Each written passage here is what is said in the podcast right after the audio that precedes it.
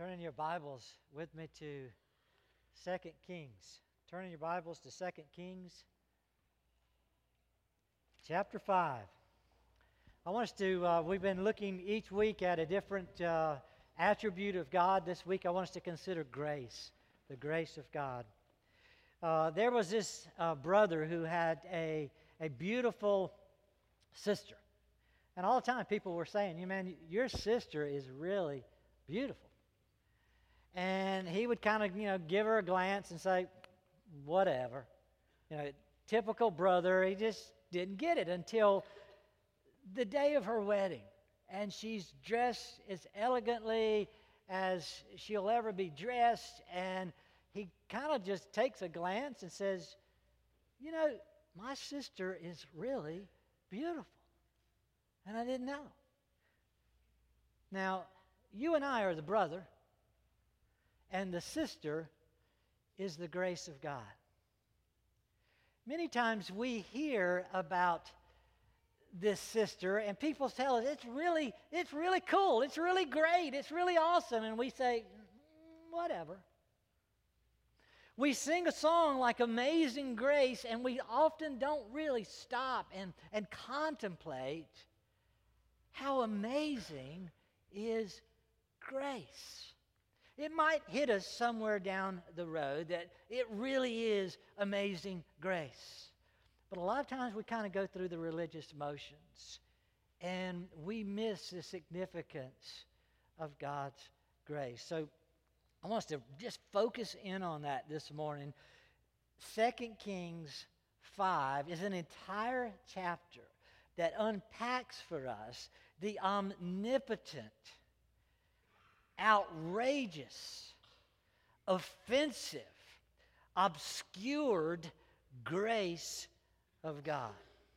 Those are characteristics of grace we sometimes just kind of let slide. But I want us to think this morning just about the grace of God and how it's revealed for us in 2 Kings 5. So as you look at it, it starts with a story of a leper. His name is Naaman, 2 Kings chapter 5. Let's look here first at this omnipotent grace of God. It says, Now Naaman, captain of the army of the king of Aram. Now just stop there and think, okay, what's going on? This is not a Jewish story. It's not a story about people in the church. This is somebody outside the church. This is somebody who's the captain of the army of Aram. Aram's another name for Syria. Syria is that growing nation at this point that comes and um, destroys Israel and takes them away to exile.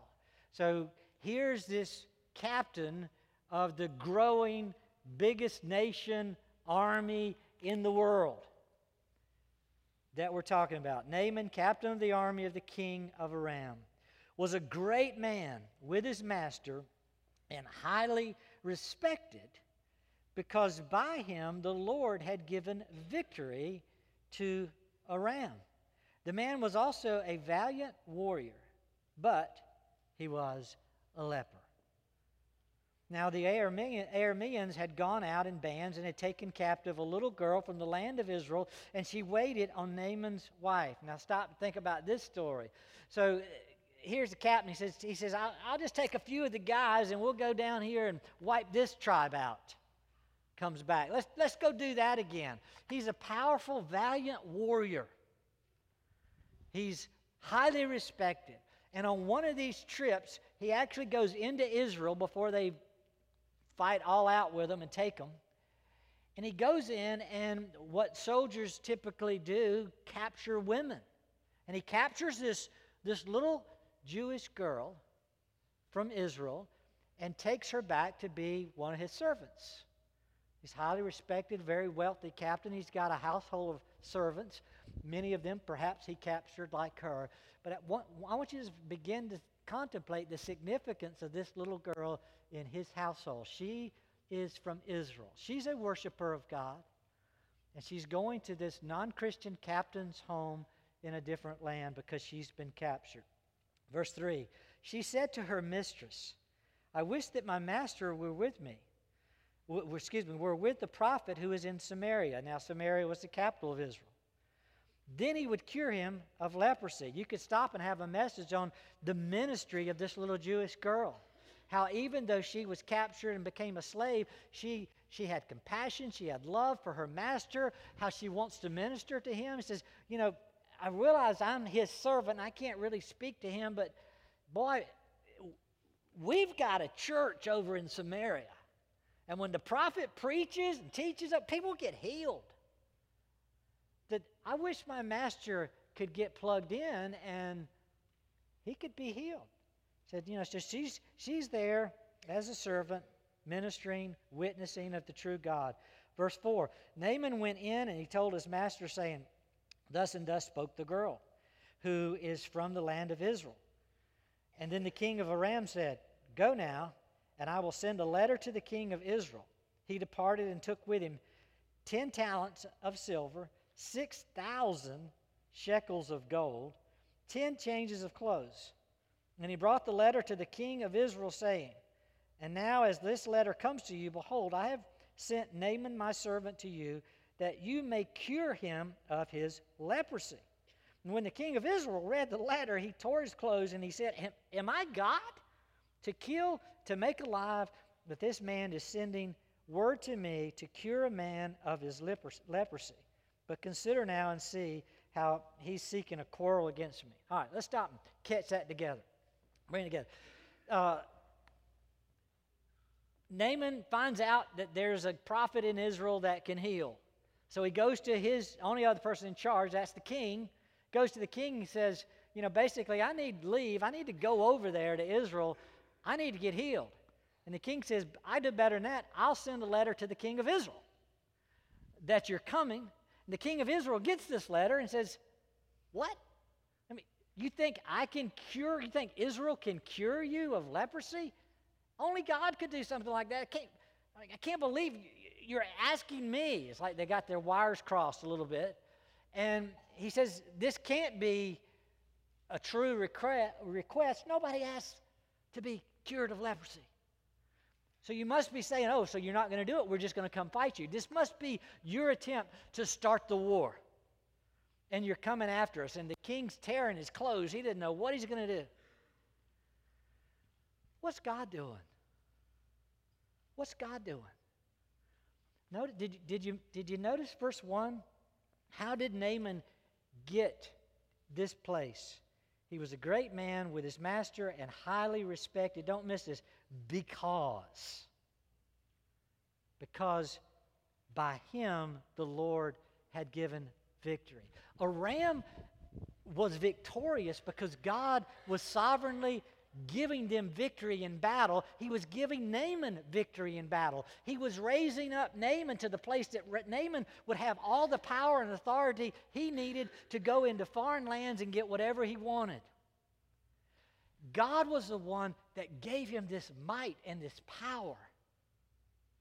And it's not by accident that God brings a little Jewish girl into his life who knows about the Word of God and knows about the power of God and communicates that Word to him in such a way that he knows he needs to be in the house of God. He needs to be with God's people. He needs to hear that prophet. He needs that healing that only God can provide.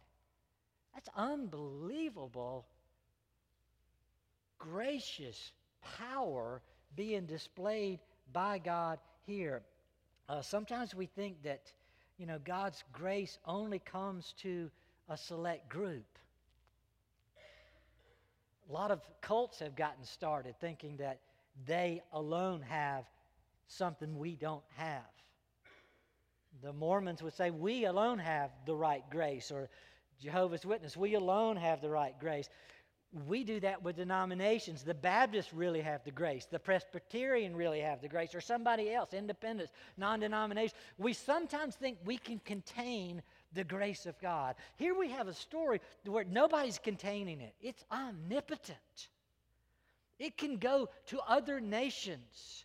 It can go into non Christian homes. It can go into non Christian armies and raise somebody up to show them God is your healer, your hope, and you need His grace. That's what's being demonstrated here. Sometimes we forget how awesome is it that, that God, I mean, what's going on here? I mean, could you, can you imagine God raising up somebody from Afghanistan to bomb a tower in New York, to send a mission team to Iran just to minister to a wounded soldier? God does, that's the kind of things happening here.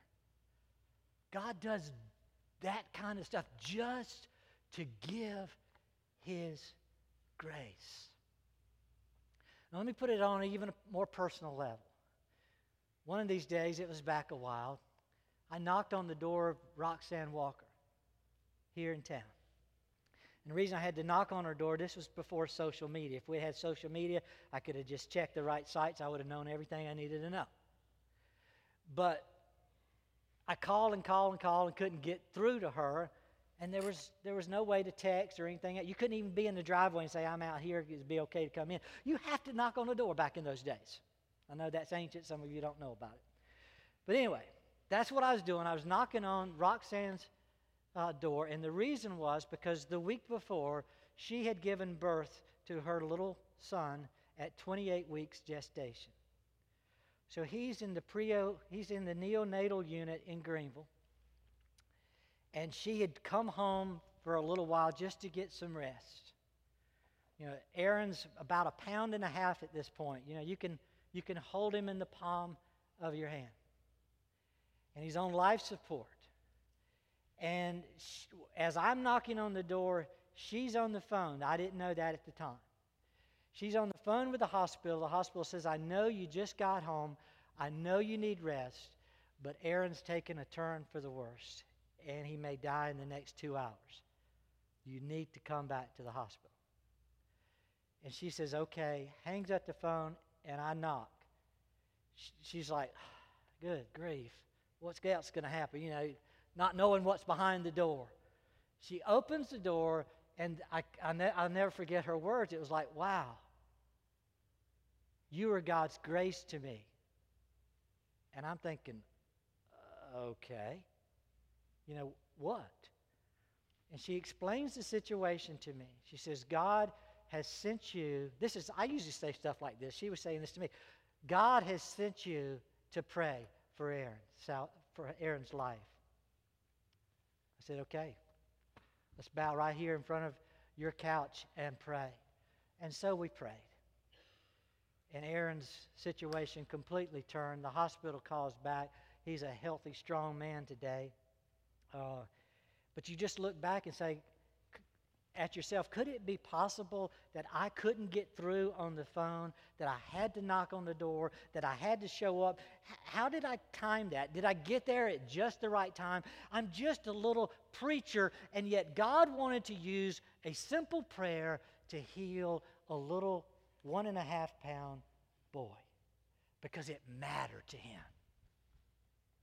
And it mattered to his family. Do you not see the omnipotence, the greatness of the grace of God to reach us right where we are? And literally, He can move heaven and earth to do that. There's, there's no nation too big, there's no army too strong to keep Him from doing what He's doing. More practical, let, stop and think what dark hole are you in right now? Are you in a dark place? There is no place that God can't get to you. So I'm in this non Christian, God forsaken land. Doesn't matter. You can be in Iran. You can be in Afghanistan. You can be anywhere, and God can get you. Remember Isaiah 59 1 and 2. God's hand is not so short that he cannot save, and his ear is not so dull that he cannot hear. Wherever you are, whosoever believes on the name of the Lord will be saved. That's omnipotent grace. That's what was shown to Naaman. Well, let's go further. It gets offensive to him, which is interesting. God is bringing him grace, and he gets mad. Verse 8 It happened when Elisha, the man of God, heard the king of Israel had torn his clothes that he sent word to the king, saying, Why have you torn your clothes? Now let him come to me, and he shall know that there is a prophet in Israel. Here's an invitation. The prophet, the preacher says, Let him come. You want to come? Come on. I don't know why the king's tearing his clothes. I don't know why the king's getting all upset.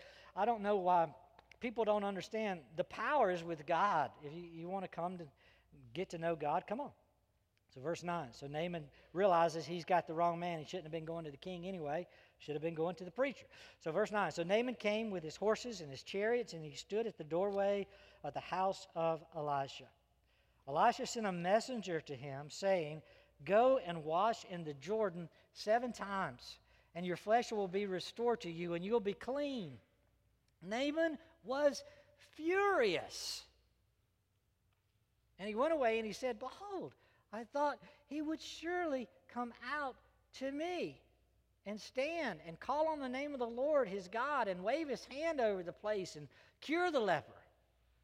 Are not Abana and Pharpar, the rivers of Damascus, better than the waters of Israel? Could I not wash in them and be clean? So he turned and he went away in a rage. Notice Naaman here. He's offended. He's greatly offended. The word rage, he's getting rage. He's furious. Uh, Naaman, I mean, just get the picture. He shows up at your house. You're the preacher. Shows up at your house, knocks on your door, and you get your servant say, "Oh, I know who it is. It's it's Naaman. He's come to be cured of leprosy." Just go give him the message that if he'll go dip in the Jordan River seven times, he'll be healed. And Naaman says, "What? Does he not know who I am? Don't, don't miss that, that little phrase. He said, I, I thought surely, verse 11, he would come out to me. Does he not know who I am? I am the, I'm probably the most powerful person on the planet. He can tell by my horse. There's lots of horses here. We're at his front door. He can see my army. He should know who I am. I am, you know, sitting high and mighty, and he doesn't come to me. I thought he would surely come out and bow down, you know, wave a little wand, do a little hocus pocus, say a prayer, and then I would be healed. But he doesn't do any of that. He didn't even come out. He sends a messenger and just says, Go, go to the Jordan River. The Jordan River is a dirty river. there's cleaner rivers. Why does he send me there? You, how do you get clean in a dirty river. Yeah, that can't happen. He's just, he's just furious. He's upset. Uh, he's not getting grace the way he wants it. Verse 13 Then the servants came near and they spoke to him and said, My father, had the prophet told you to do some great thing, would you not have done it? How much more then when he says, Wash and be clean? So, you know, it's kind of reluctantly, so he went down and he dipped himself seven times in the Jordan according to the word of the man of God, and his flesh was restored like the flesh of a little child, and he was clean. What's the problem? What's the point? The point is, sometimes we don't get God's grace the way we want it. We want it our way. Naaman wanted it his way, but that's not God's way. 1 Peter 5 5, principle all the way through the scripture. God is opposed to the proud, but gives grace to the humble. Naaman walks in as a proud man. He is somebody, and he expects grace to come to him because he, he is somebody. He's doing the right things. And God says, not going to happen that way. We're going to have to lower that pride a little bit. Matter of fact, I think I'll send you to a dirty river instead of a clean river. You, you need to humble yourself. And sometimes we forget that principle that to come to God, we must come as a humble servant. Humility is required for grace. You know, I've had I've had many non-Christians tell me, you know, I, David, I came to your church, you didn't see me, didn't talk to me, or whatever. I'm not coming back. Okay? Why not? Because people didn't treat me the way I wanted to be treated. You didn't acknowledge me. You didn't recognize me. Other people didn't see me. You didn't acknowledge my gift. Uh, people said they were praying for me. What? Do they think I'm a project? Why are they praying for me? You pity me. I don't, I don't like that kind of stuff. I, I'm, I'm not coming back. I said, oh, okay. When people come to me, or well, let's put it this way when Naaman comes to God and says, At least I thought you would treat me like this, you would do this, you would do this, you would do this.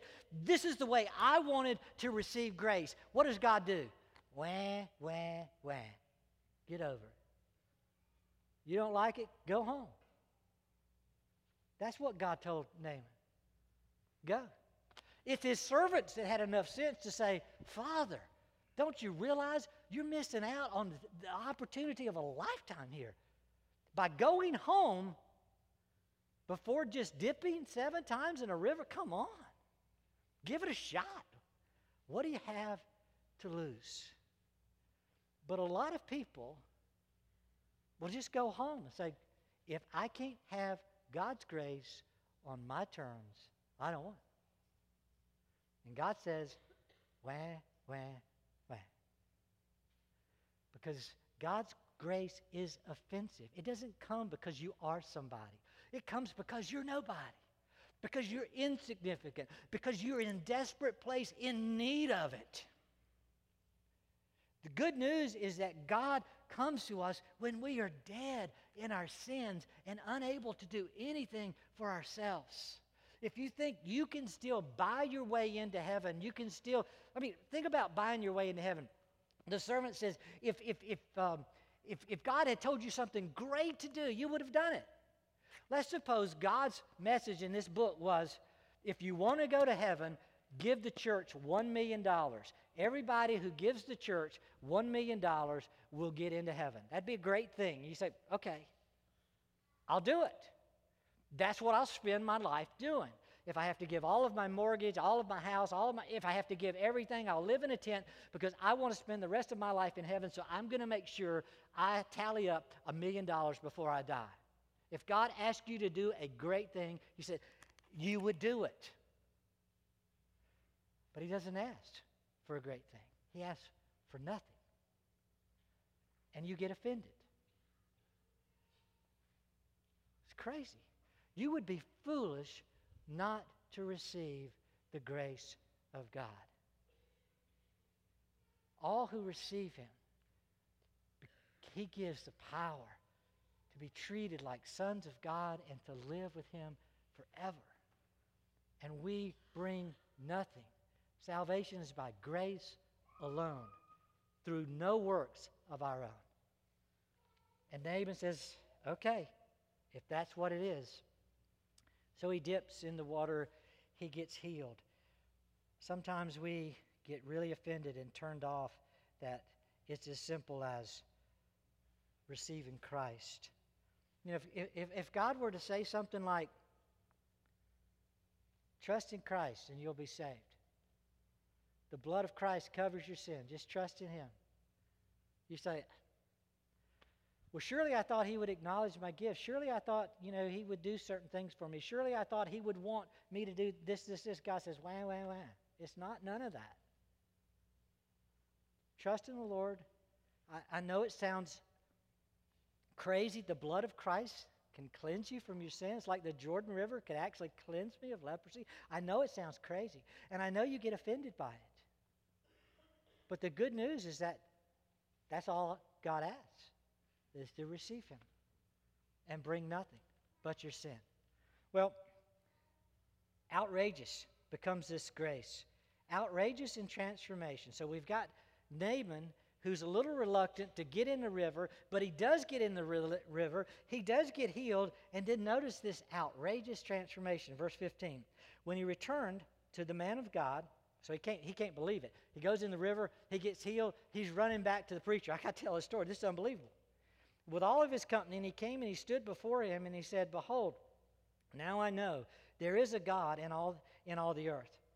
Uh, but there's no God in all the earth, but here, right here in Israel. So please take a present from your servant now. It's like you wouldn't take it before. Would you take it now out of gratitude? Verse 16, but he said, As the Lord lives, before whom I stand, I will take nothing. And he urged him to take it, but he refused. And Naaman said, If not, please let your servant at least be given two mules, uh, a load of earth, uh, for your servant will no longer offer burnt offering, nor will he sacrifice other gods, but to the Lord. Now, what's going on there is in Exodus uh, 20, God tells them how to build an altar, and they built an altar out of uh, dirt. So somehow, perhaps, the little Jewish girl, remember her, who's been witnessing to Naaman, uh, says, You know, your problem is you don't have a true church around here. You don't, nobody worships the true God. Uh, he said, What would it take? You know, and maybe she's told him the story. Well, you, you know, you need the house of God here. You need to build an altar for God here. So somehow he has this knowledge that he needs to be now a church planner and he needs to plant the church and have an altar of God back in Syria. Uh, and so he's asking for that. He says, I got to go back. I'm the captain of the army. Uh, I can't stay here, but this is where the true God is. If you won't let me worship here, can I go worship there? My goal is to worship now the true God. Can I, can I start another church? Can I plant? And he's told, yeah, that's fine. Verse 18 In this matter, he says, May the Lord pardon your servant. And when your master goes in the house of Rimmon to worship there, and he leans on my hand, and I bow myself in the house of Rimmon, when I bow myself in the house of Rimmon, the Lord pardon your servant in this matter. And so Elisha said to him, Go in peace. So he departed from him some, dis- some distance. So, in other words, he's saying, You know, I am now a transformed man. He says, That's crazy. Because one of my jobs is to hold the king's hand as he bows down and worships this false idol. He says, So I have to do that. That's my job. He says, I get that. He says, I get the fact that when your king's worshiping Rimmon, that you're, st- you're now worshiping the, the, the triune, holy God of the Bible. He says, I get that. Go do your job. God sees your heart. You're going to be fine. But Naaman wants to worship the true God, and he wants to worship him right. He wants to, to, to basically build a church there in Syria. Just outrageous transformation is happening to, Na- to Naaman. And I don't want you to miss it. Uh, let me show you a verse. Look at Luke chapter 4. Jesus refers to this in one of his sermons. Luke 4, 24 through 27. This is not some obscure Old Testament passage. This is, this is one that uh, Jesus wanted to highlight. Luke 4, verse 20.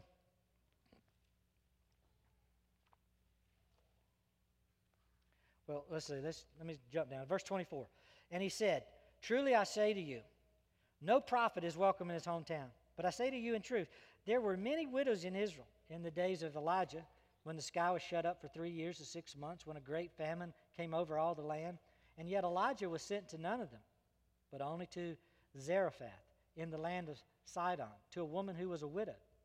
And then there were many lepers in Israel in the time of Elisha, the prophet, and none of them were cleansed, but only Naaman the Syrian.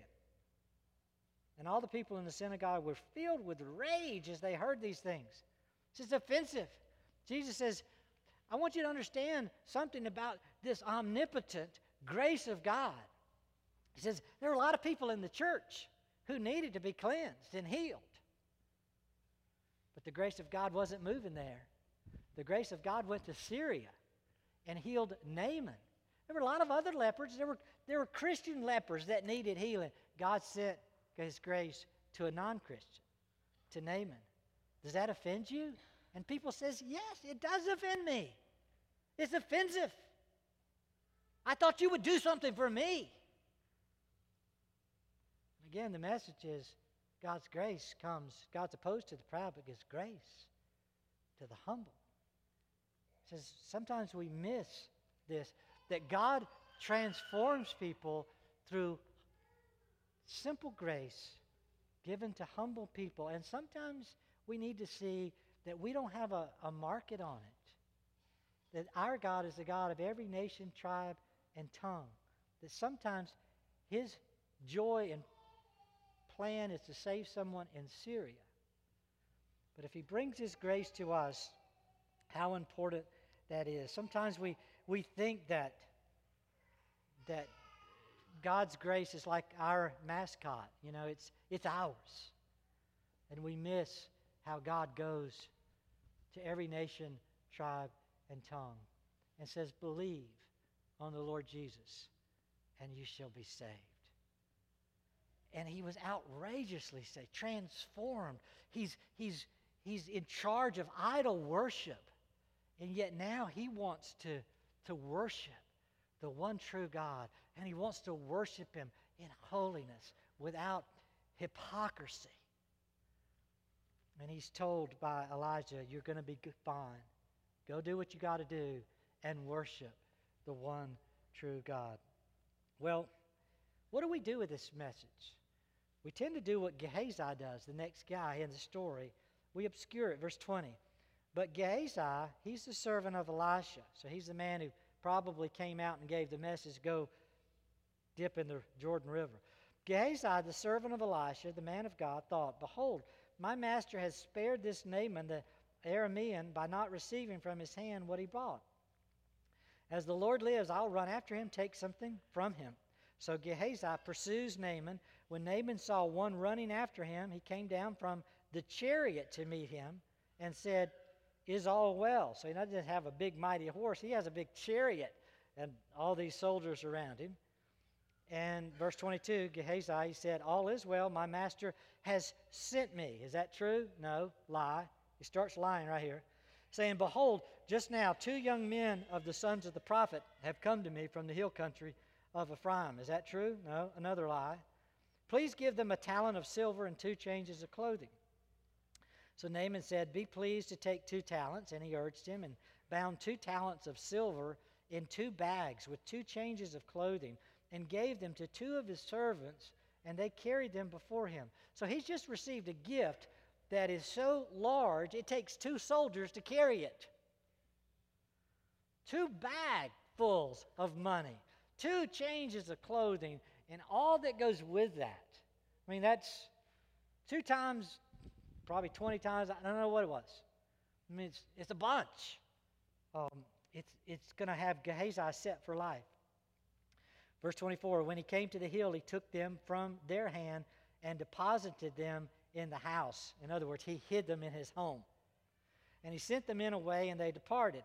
And but when he had uh, went in, and then he went in and stood before his master, and Elisha said to him, "Where have you been, Gehazi?" And he said, uh, "Nowhere." Like lie, lie, lie.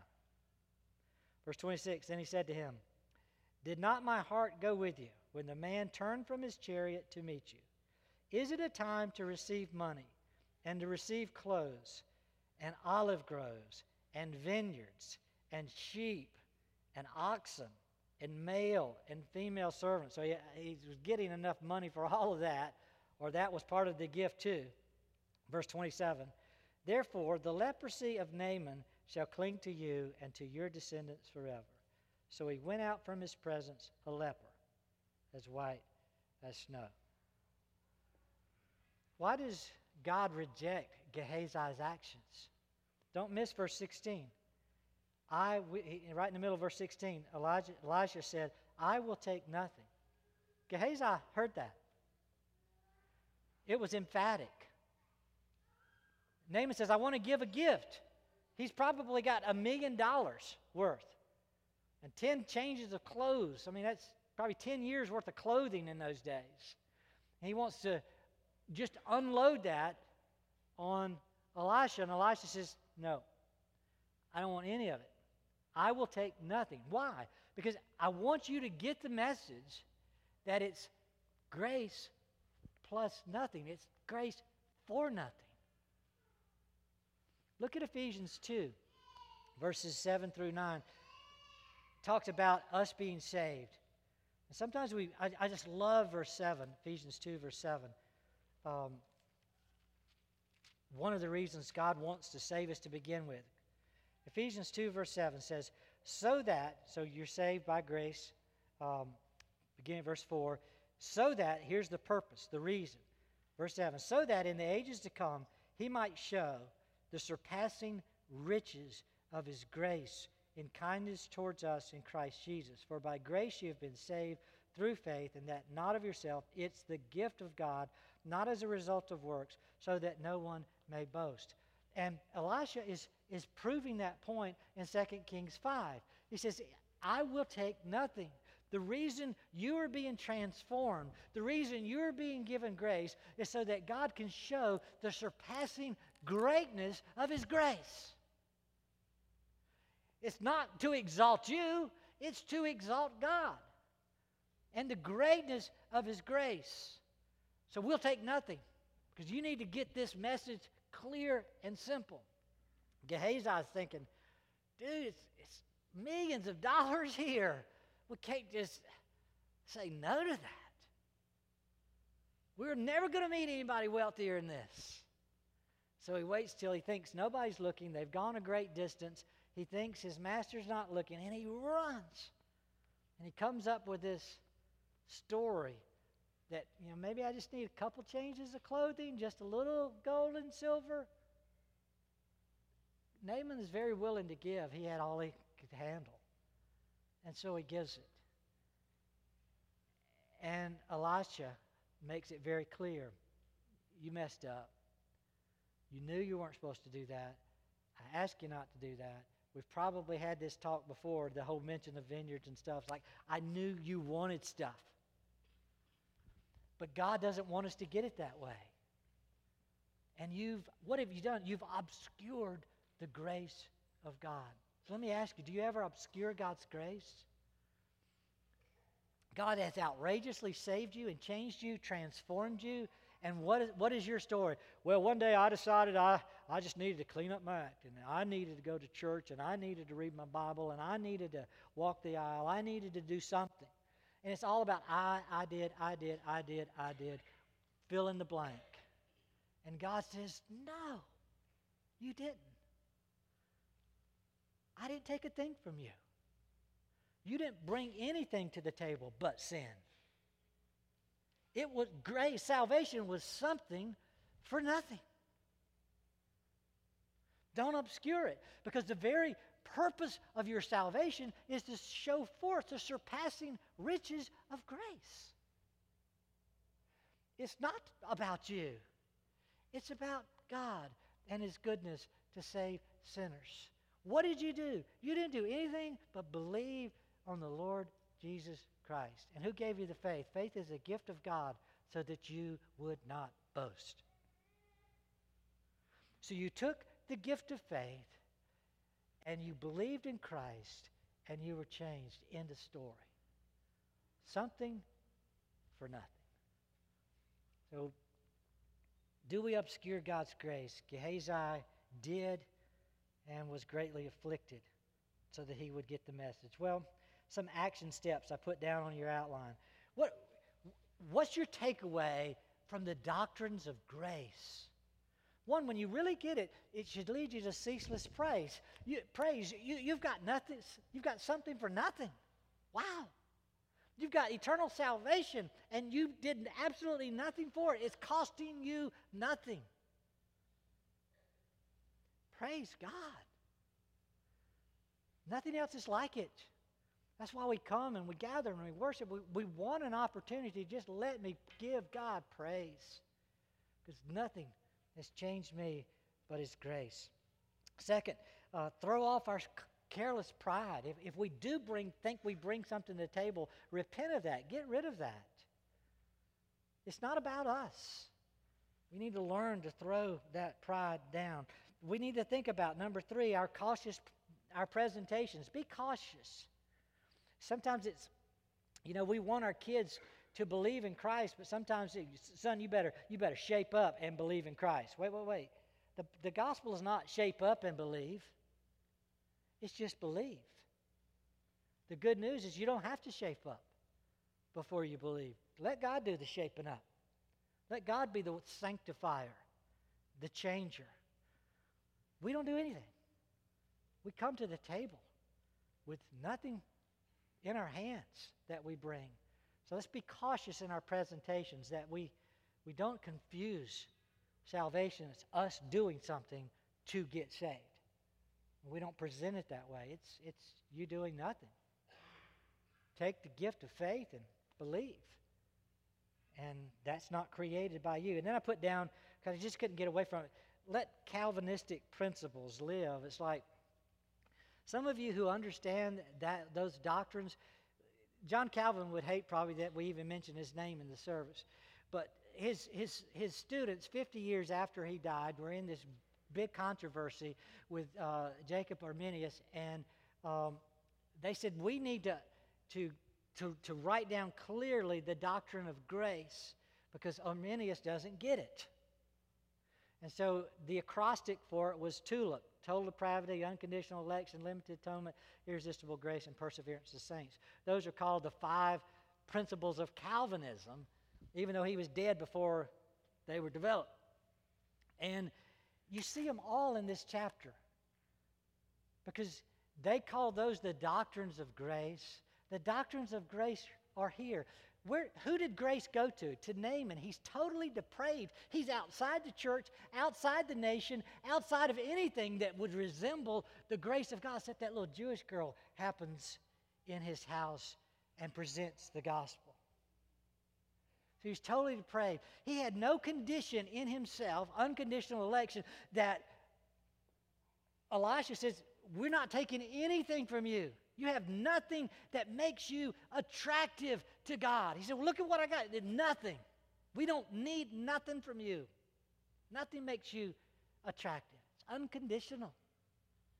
It's irresistible. He tried to go away. His, his servants say, Father, you ought to just, just do it. It's like, uh, it's a little reluctant, but it's God pulling him into the water.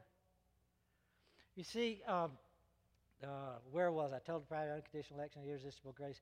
Uh, T U L, irresistible grace. Okay. He, he doesn't resist, he, he gets pulled in. And then the perseverance. Even as somebody in charge of idol worship, he's, he's given, go in peace. You'll be safe, you'll be protected, you'll be preserved. The transformation is real. You can't get it away. So you see these doctrines of grace, they're, they're outrageous. They're offensive. We obscure them, but they come nevertheless because it's omnipotent. Let's pray together. Father, we thank you for the amazing grace that we have tasted. Let us dive deeper. Let us see how unbelievably gracious is our God to us to transform us and not charge us, to clean us, even when we think the cleansing would make us dirty. Well, Father, we, we just thank you. Forgive us for, for obscuring this beautiful attribute of our God. But may we be those who are caught up in ceaseless praise for you and your grace, both now and forever. Father, if there are those in this room that have never seen grace like this, and they realize, like Naaman, that's what I need. I'm in a dark spot and I need to be delivered. Father, grant them that grace today. Reach them right where they are. Give them faith that they might believe and be cleansed. For we ask in Jesus' name, amen.